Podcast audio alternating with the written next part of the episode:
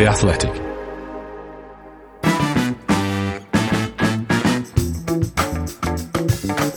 The only way to score is, of course, to play uh, with a handbrake off. Hello, I'm Ian Stone. This is Handbrake Off, the Arsenal podcast brought to you by The Athletic. We're back after the interminable international break. What do people who don't like football do on a Saturday? I mean, what do they do? One does my head in, but they have like 52 of them. I don't get it. Anyway, we don't have to think about that. Premier League football returns this weekend as the Arsenal head to the G-Tech Community Stadium to face Brentford on Saturday evening. I'm joined by Adrian Clarke and James McNicholas. Good morning. Morning, Ian. Hello. Morning. Nice to see you both. Now, James, you recently had a chat with Carl Jenkinson. It's a brilliant interview you can find on The Athletic. Can you tell us the story of Mitch the Tortoise?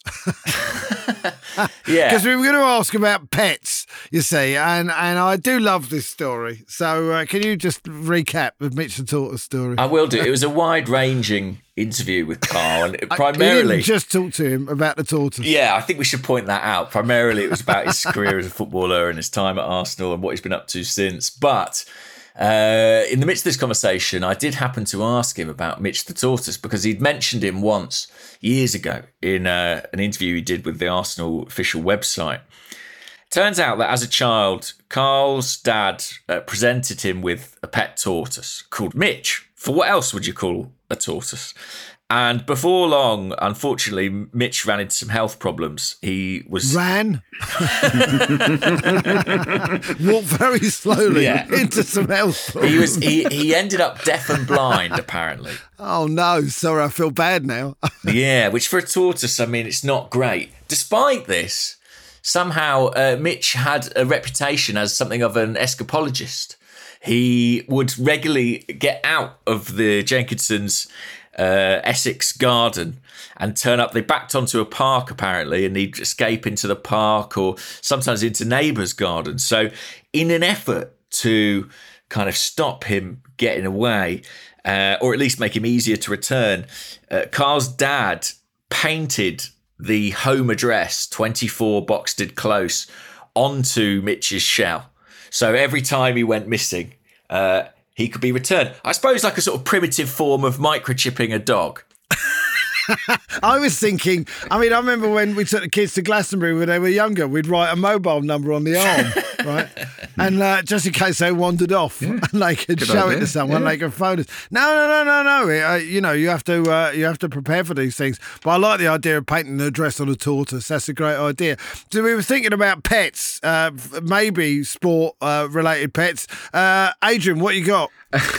Well, I've got no pet story at all. Um, yeah, I've, very- I've only had a couple of pets ever, um, and I couldn't think of any funny stories. But I do have, uh, you know, I, I thought we could maybe relate it to Arsenal with with a little bit of tortoise related banter. Um, was- Oh yeah, was- who doesn't like a bit of tortoise related? I was banter? thinking about Hey. slow Arsenal players and maybe players that, that were slow coming out of their shell, if you get my Oh. drift. And Uh, no, we do get your drift. it's and, nice. And Yeah. do you know what? There's one that absolutely came to mind, and it's John Jensen. He he was really slow. Um, obviously, for, for those younger listeners, you know, John Jensen was signed after Euro 92 when Denmark, who shouldn't have even been in the tournament, they were late call ups, um, won it. It was a real fairy tale success, and, and JJ scored the winning goal, and Arsenal kind of signed him on the back of it.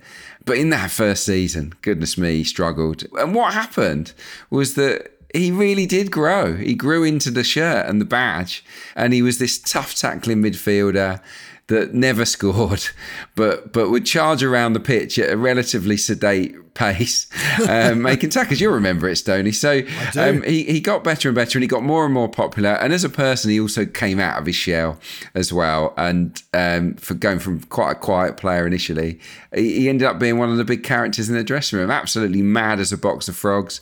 He was just a bit eccentric with his clobber, uh, certainly with his footwear, and and with various things, you know, that I couldn't go into on this podcast. Eccentric, so. eccentric with footwear. What I mean, I'm I mean, sort of wondering just, how eccentric you can be. Just sandals and socks and just weird oh. stuff. He just wear odd socks and and just your multicolored weird stuff. But he was Scandinavian, you know, Scandinavian. Scandinavian, you know, Scandinavian. Yeah. You know, yeah. I don't want to label all of our like. Scandinavian listeners as as eccentric and, yeah. and, and, and and badly dressed. But at the time, he got a lot of flack. Uh, did John Jensen but yeah, he immediately came to mind. He was slow, but he came out of his shell, and and uh, he turned out to be a yeah a, quite a popular player liked him. And when he scored, it was amazing. Uh, and uh, well, if we're talking about slow players, by the way, I have to word for Andre Santos a few years ago. Just, I mean, I, I, I, don't understand what happened there. What obviously was funny, although not funny in terms of a safety aspect, was him getting done for speeding on the way to training because uh, that was 106.2. I mean, I, I thought he's never. Yeah, it was ridiculous. I had to do the break. Obviously, I was doing the breakdowns, you know, analysing all the matches for Arsenal, and you know one thing I never liked to do was dig out individual players. You know, it's one thing I couldn't really do, but it was hard to be positive about Andre Santos. I mean, he put scored a some... goal against Chelsea, didn't he? Scored a goal away at Chelsea. He I remember did. he did, but he was a pretty bad player, wasn't he? He was. It, it, yeah. yeah. he didn't he seem great. to be up to the standards. Um, uh, James, by the way, have you had, you had any pets? Yeah, loads. By the way, I was thinking on the Scandinavian thing, Carl Jenkinson is half Finnish. That might he partly is. explain his uh, eccentric upbringing with Mitch the Tortoise. I've had loads of pets. Um, lots of stories, some of which uh, end too sadly for me to tell on this podcast. Most of them do, don't yeah. they? Really, in the end. My dog until, that I had until recently, Belle, she sort of had a knack of being a pickpocket. She could take a woman's earrings out uh, while she was ostensibly kissing or cuddling her, which was quite impressive. that is quite impressive, really. I mean, you could train them up to do stuff like that, couldn't you, if you really were of that uh, uh, mind? Yeah, I've had loads of pets. Uh, we had a cat. We, we've still got a cat uh, called Lulu. I wanted to call her Eartha because I wanted to give Earth a cat, but uh, my missus wouldn't let me. Uh, anyway, that name's going if anybody fancies it. Before we talk uh, about uh, some of the football things that have been going on. William Saliba did a little quiz where he had to name players oh, from word. a fairly recent history, funny, to be it? honest yeah. with you. Uh, Denilson was in there, uh, Eduardo. Uh, anyway, he mistook Philip Senderos for Sean Dyche, and I think that's uh, worth a mention. so good.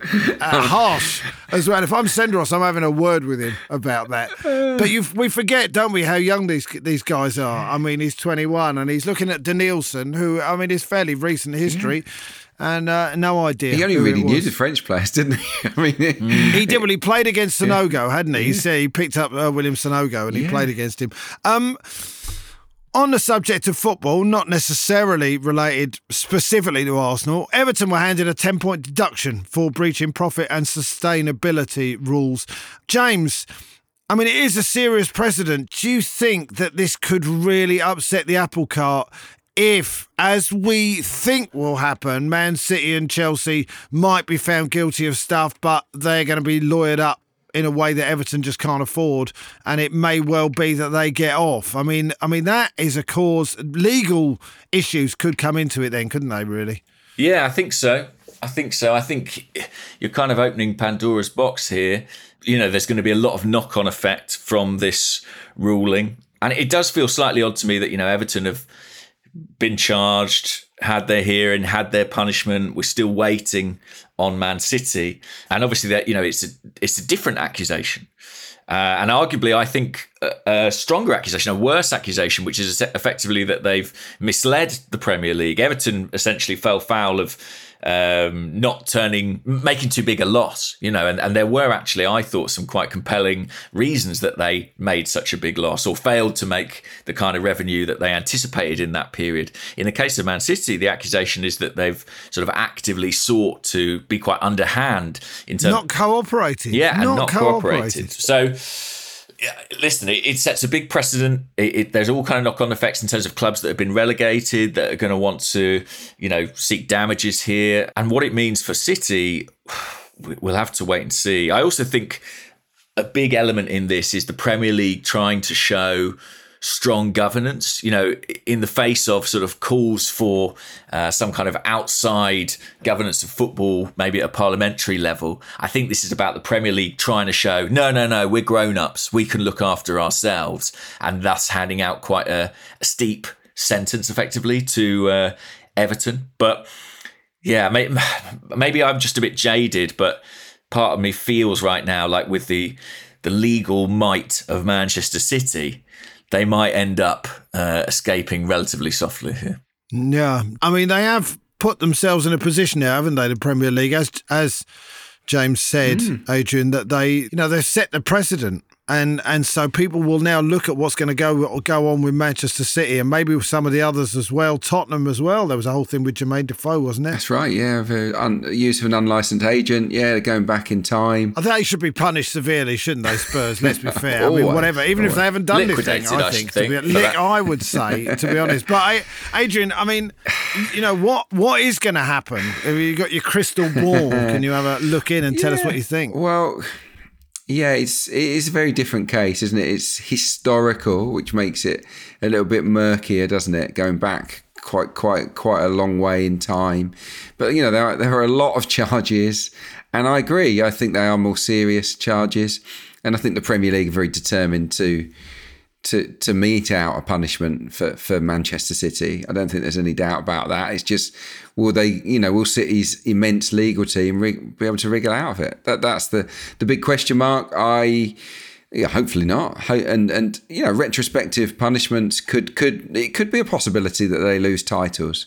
Uh, when you consider Everton's relatively minor crime is punished by ten, 10 points. You know, City has got to be colossal by way of comparison, hasn't it? And and the, the you know Chelsea are in trouble as well over Abramovich, some of Abramovich's dealings. I'm, I'm led to believe as well. So.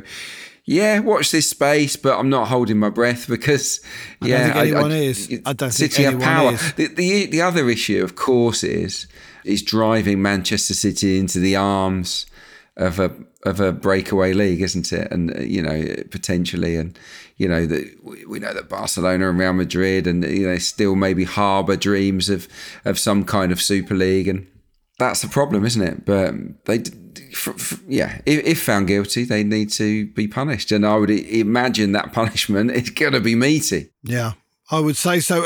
Uh, James, if Man City were punished and lost titles, uh, would that in any way make it right for Arsenal after last season if we should have won a title and we're given a retrospective title. I always think of Olympic athletes who came fourth, who end up getting medals in the post. It's not the same, is it? It isn't the same, and it'll never be, never the, same. the, same. I mean, I'm not saying this will happen, mm. but no, I don't think it will. I I, I think um, it's almost impossible to celebrate something mm. like that. Um, it doesn't feel like an achievement in itself. Were Manchester City punished by, for example, being relegated and Arsenal to win the subsequent season, uh, you know, win the league in that subsequent season on their own merit, I think that is something that you would absolutely celebrate and enjoy mm. every minute of.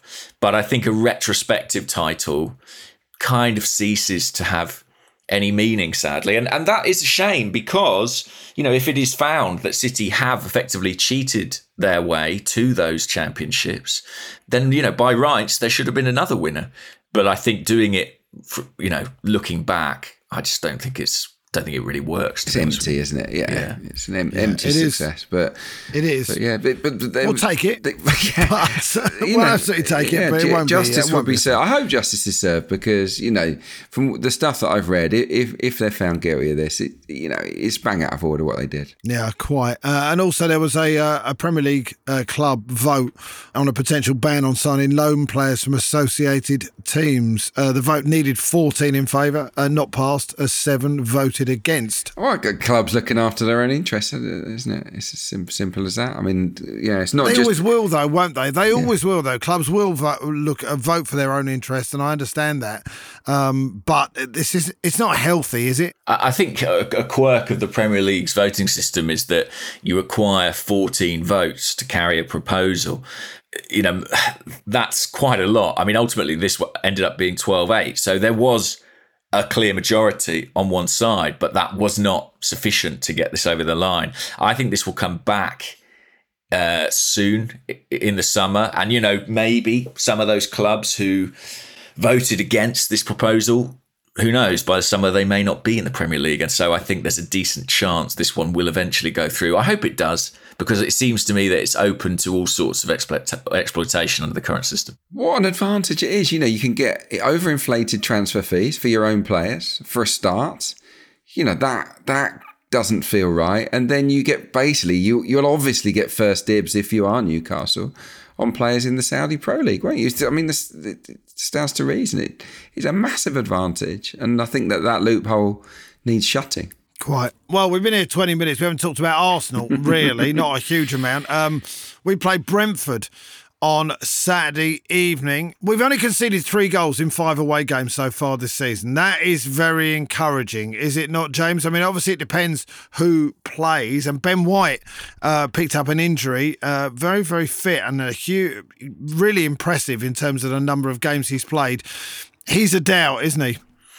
He is a doubt, but he's had this little layoff over the international break. Uh, I think he's got a decent chance, certainly, of, of being in contention. We'll find out a bit more tomorrow when Mikel Arteta speaks to the media. I say a bit more because he doesn't like to let too much, uh, give away too much in those press conferences. But yeah, it would be excellent if White can play. I'd, I'd love to see that kind of right hand side unit of White, Odegaard, Saka back on the pitch. It's not just White we've been without, it's Odegaard yeah. as well, isn't it, for a little spell now? So. And that connection, that connection is so important, isn't it? It is. It is so important. And there's been a lot of talk in this international break about the defensive side of Arsenal's game, and, and rightly so. I think they're doing really excellent things on that front.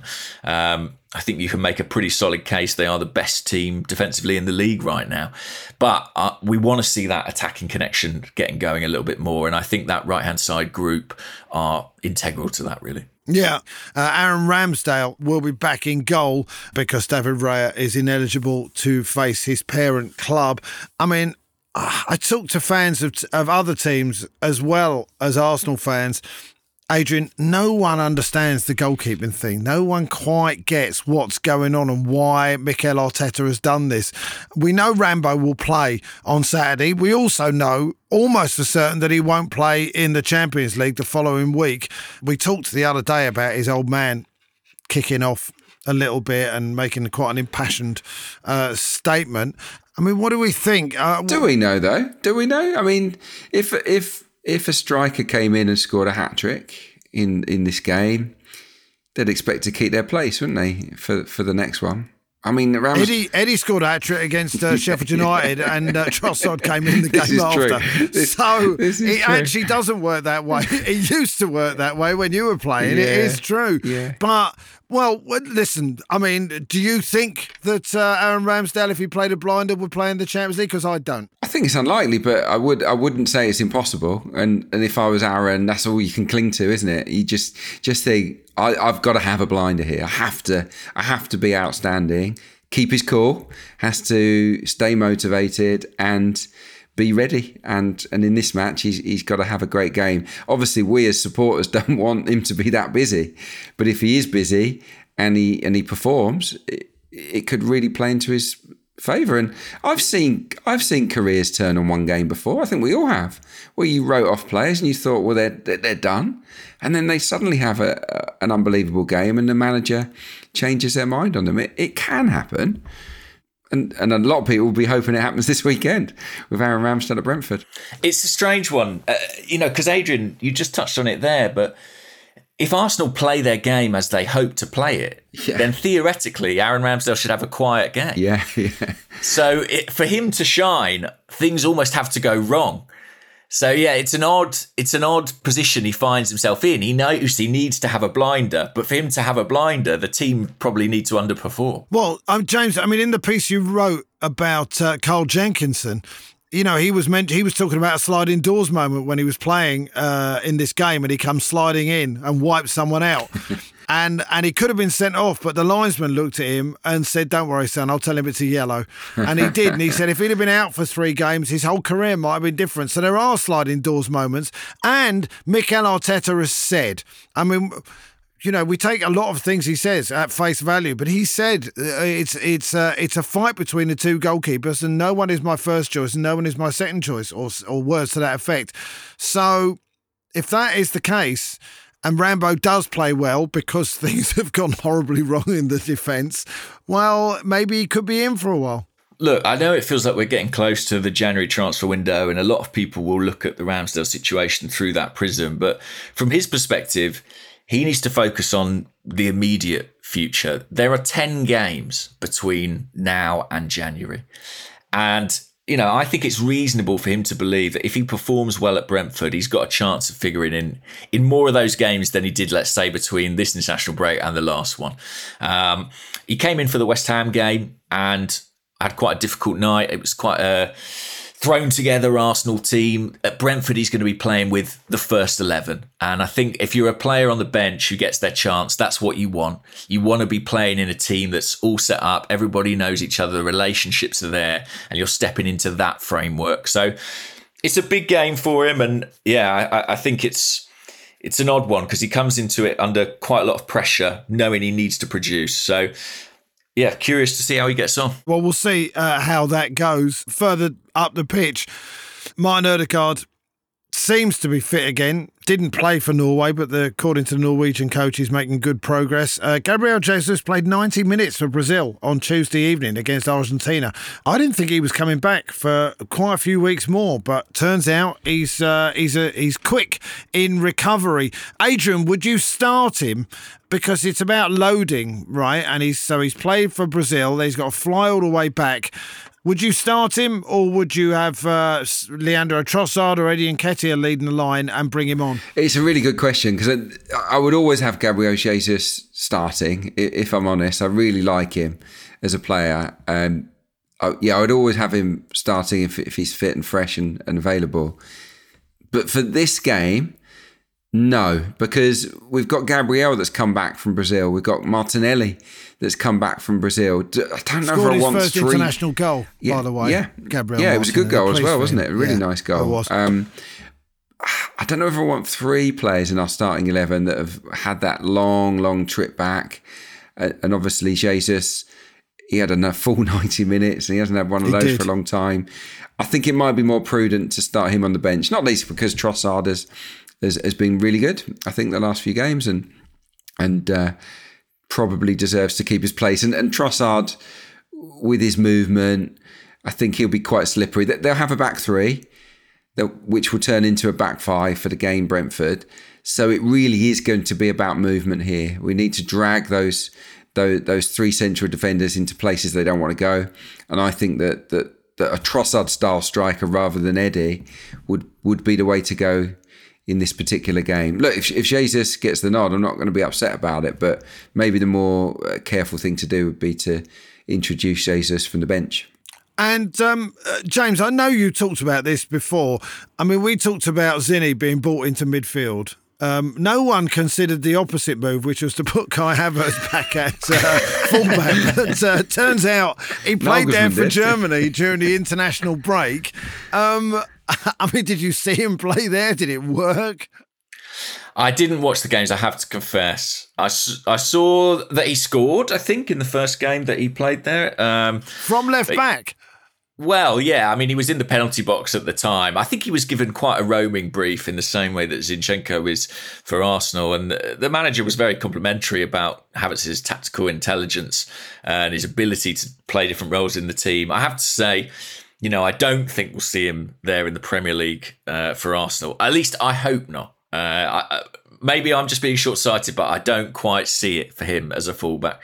Uh, I think I'd rather have Andre Santos, frankly, in that position. No, really? I mean, ah, come on. I mean, But- listen, he's a he's a talented player. We've got to try and see if he works somewhere. You know. Yeah, sure. I was thinking more maybe further forward than further back, but maybe I'm looking at it all wrong. I don't know at this point.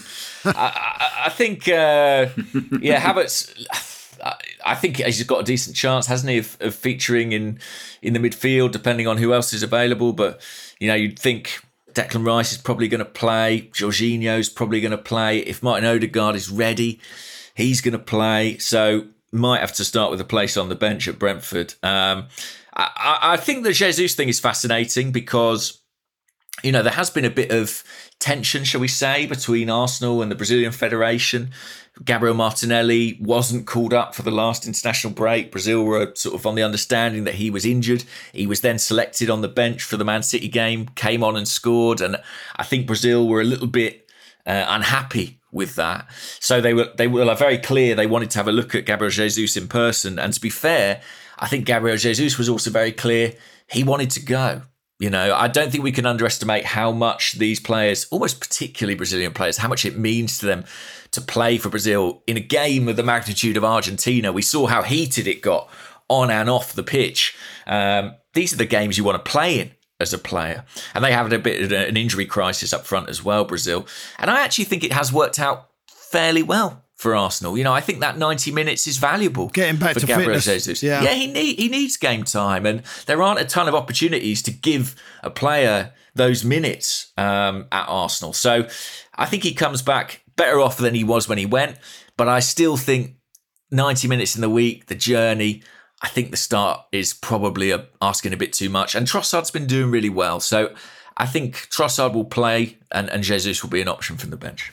All right, uh, Man City, Liverpool in the early kickoff, uh, and then we're playing the afternoon. So we're hoping for a draw. It's big fixtures, Stoney. Yeah, like Newcastle, Chelsea, Everton, Man U. Yeah, there's some big games. Spurs, Villa.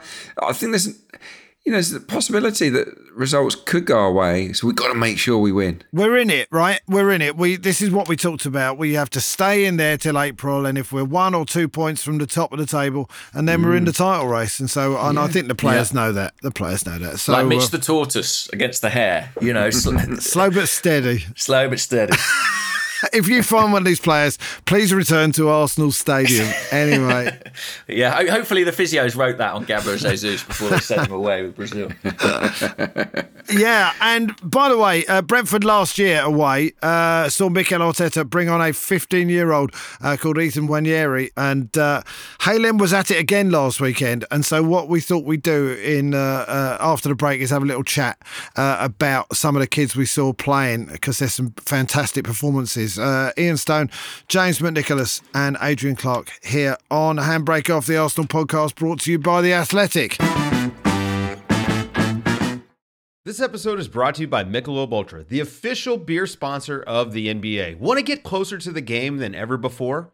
Michelob Ultra Courtside is giving fans the chance to win exclusive NBA prizes and experiences like official gear, courtside seats to an NBA game, and more. Head over to michelobultra.com slash courtside to learn more.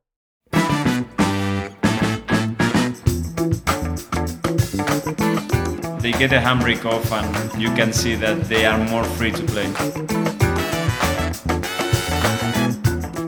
This is Handbrake Off.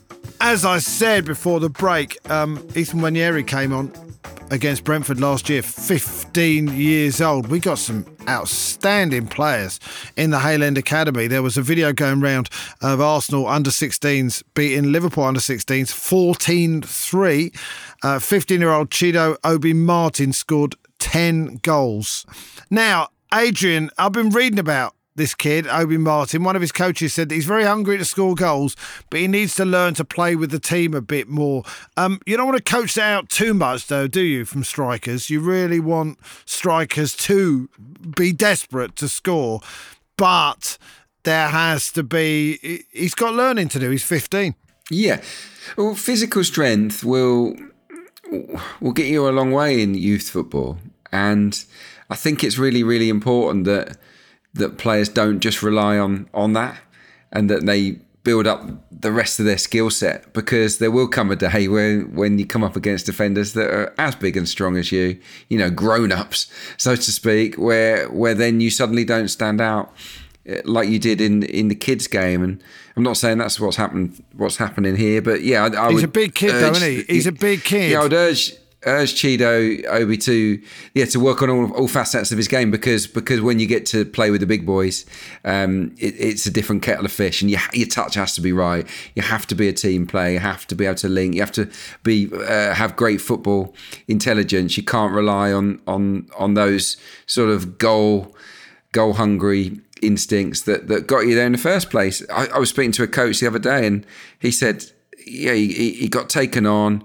straight away. He got a trial, he got taken on as a kid, and he smashed it up until about under 15s, and then he suddenly he couldn't use the he couldn't use his power anymore, and by the end of that season, he was released and he's ended up he's become a coach. So it's it, yeah, you need to be rounded to to make it, no doubt about that. But goodness me, scored ten in in a game is amazing. I think that Arsenal beating Liverpool.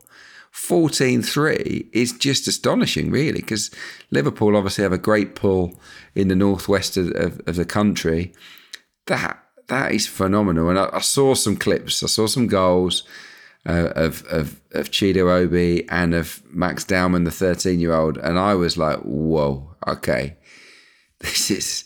They look unreal. Well, this is what I wanted to talk about because because I watched the same clips. I went round uh, uh, Hale End Productions. I followed them on uh, on Twitter, and they. I think I did. I don't and, think I was following before either. No, and, and it was absolutely beautiful to watch. Uh, James Max Dowman, thirteen years old. Did you see, by the way, this this stuff from Hale End? Um, because I watched Max Dowman. I say he's thirteen. He's playing with the under 16, so he's playing quite a bit above his age group and and it was really a thing of beauty to watch him play. I mean, there was a bit of Martin Ødegaard about him, maybe a bit of Mesut. It, it was lovely to watch the confidence of the kid. And I, I felt the same as Adrian. I genuinely I thought, wow, what am I looking at here? But so much can change with these kids. I mean, he's 13, the growth spurts or the lack of it. I mean, I mean, we are definitely we've got some special talents in that Hale End uh, group. We do have some special talents, but I think what you have to remember is it's probably more difficult to break into the Arsenal first team at this point in time than it has been at any point in the last maybe 10 years or so. And I think that you know, the, the, generation that we're looking at now, people like Bukayo Saka, Gabriel Martinelli, Emil Smith Rowe, they were afforded an opportunity, game time, at a point where the club was at a relative low in our recent history. Um, and that chance was there for them to break into the first team. But when you look at the strength of the first team squad now, I know, look, we're not going to be talking about these particular players as first team players for another, you know, I don't know, four, five, six years it could be. But uh, if we stay at the top, if we keep this kind of depth and quality, you know, it's hard enough for international class players to get a kick of the ball. You look at someone like Jakub Kiwior, full time international with Poland, can't get in the team. Tommy wouldn't be in the team if uh, Jurrien Timber was fit. Exactly, right? So you've got very seasoned pros, top players struggling for minutes. I think what's really interesting is we are, Hale End continues to produce talents, but I think you're going to have to be utterly exceptional to make it at Arsenal. And I think there is all kinds of secondary questions then about, well, then to what end is this? You know, how do you profit from it? Um, and I think we need to get better at turning our academy players that don't quite make it with us into really saleable assets. I mean, you know, you'd cite the example of Cole Palmer, for example, from Man City, doing very well at Chelsea now. But look at what Man City got for him in the transfer market. Whatever kind of strings they might be pulling behind the scenes with their finances, it doesn't hurt to bring in 45 million quid or whatever it was for a Cole Palmer. So, can Arsenal manage these players' careers so that if they don't make it, we can still reap the benefits of their development? I was with some Newcastle fans last night and they were eulogising Joe Willock. I mean, genuinely, they absolutely love him. And we did get decent money for him. So there's an Academy product who came through. You know, it cost us absolutely nothing, obviously, all the development. So it does work. The other thing I should say, Adrian, before you come in, Arsenal right now comes in first for percentage of minutes by Academy players, 22.1%, followed by Man United, Chelsea, and Brighton. So right now, there is a pathway. Yeah, that we're a big pull, obviously because we're Arsenal, but because we have a you know long-standing tradition of giving young players a chance. Mikel Arteta's proven that he's happy to do it. So, so yeah, the, there's no reason if you're a really talented young player and Arsenal want you, there's no reason to go elsewhere. Uh, there's plenty of reasons to come here. So yeah, no, it's, it is exciting. Um, yeah, but there's a there's a long, long way to go. Long, long way to go for for, for these young players because things do do level out. But but the yeah the, the talent of these these kids is is frightening. And the Um, coaching but- as well, by the way. I mean, Jack Wilshere's coaching yeah. down there. We've got some serious coaching talent, it seems. Per Mertesacker running the whole academy. These guys know what it takes. It's looking good. It, it is. But look, you know, as good as Nwaneri and Myles Skelly, yeah, Myles Lewis Skelly are, you know, they've just been playing for the England under 17s, haven't they, in the World Cup? Yeah. And, and I watched a couple of the games, and and they did fine, but they didn't. They weren't truly outstanding in that England team. You know, they were players of their age that looked just as good as them that are dotted all around the country. So things things can level up quite quickly with, with talented young players. So we shouldn't get ahead of ourselves with, with these two, but. But yeah, from what I saw on that highlights good, reel, it was it was very very special. I've never, you know, obviously been around football since I was a young player at Arsenal, spotted at the age of ten. So you know, it's you know, all getting on for forty years, which is crazy. Of seeing young players come through at Arsenal, I've never seen a thirteen-year-old, you know, playing in the under 18s like Dowman has, or or shining in that manner, uh, three years up. Yeah. It- it's, it's phenomenal, really. We should just offer, by the way, I should, before the Liverpool fans get onto us, they did lose their goalkeeper quite early in that game. And uh, I believe one of the outfielders went in goal. Whether or not he was from the under nines, I don't know. But the scoreline would certainly suggest as much. Yeah, okay, 14-3, okay. The- yeah. yeah. it puts it into a bit of perspective. Good shout. Perhaps, perhaps. Uh, let's have a song uh, to finish. Um, I've, by the way, uh, gone for the youth angle as opposed to the tortoise or slowness angle, and gone for uh, "When You're Young" by the Jam because I went. What happened was that I hadn't listened to him in a while, even though obviously I was obsessed as a kid. And then they had an exhibition at Somerset House. And uh, we went along. Me and my two mates used to go and see him. And the first song we heard when we come in, it was actually a video of the boys playing "When You Were Young," and and it just took me right back. I mean, genuinely did. And and watching these kids playing the other day was a thrill. It genuinely was a thrill. I mean, I was out my seat a couple of times. So uh, that's what I'm having.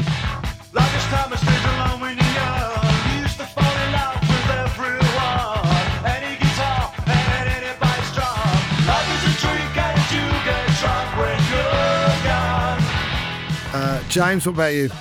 Well, do you know what? I was thinking about my chat with Carl Jenkinson because he absolutely lived the dream. In fact, I told him on the call, Adrian's lived this dream as well. But I, I told Carl, like, I've had dreams where I play for Arsenal. You know, that's something that happens when I go to sleep at night. And in my dreams, I'm never the best player. I'm never the number 10. I'm never the, you know, the star striker. I'm just like a squad guy.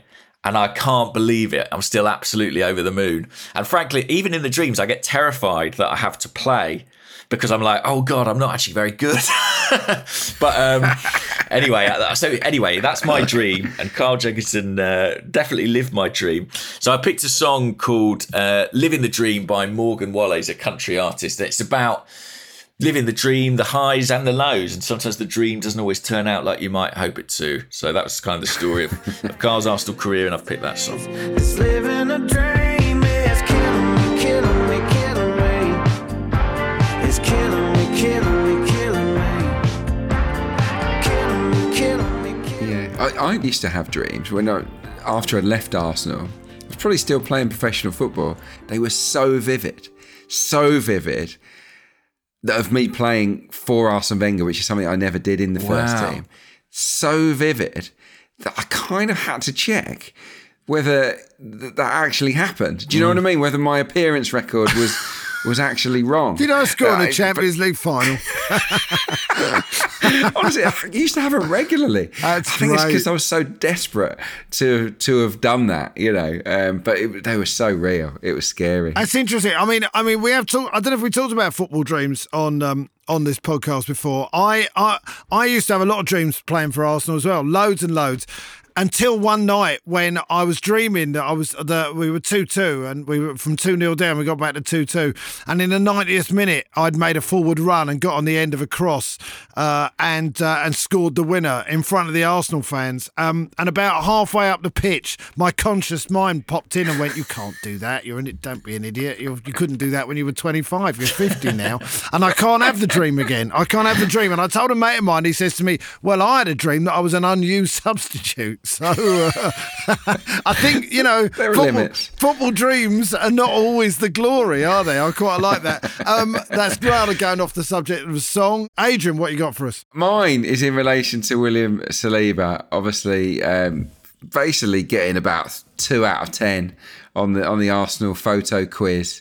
Um, so you know, to mistake Senderos for Sean Dyche was was very funny.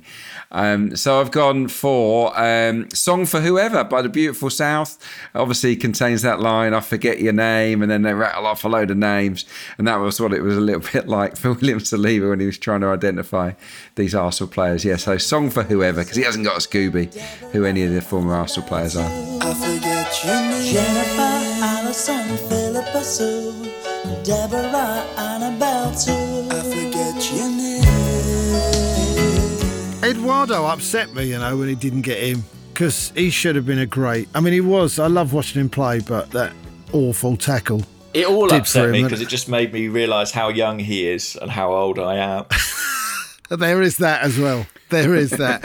um, that's it for this edition of Handbrake Off. Uh, like I say, thank Evans. Football, football, proper football is back uh, at the weekend. And fingers crossed and everything. Uh, thanks to James. Thanks to Adrian. And thanks to Jay, our producer. We'll be back after Brentford at the weekend.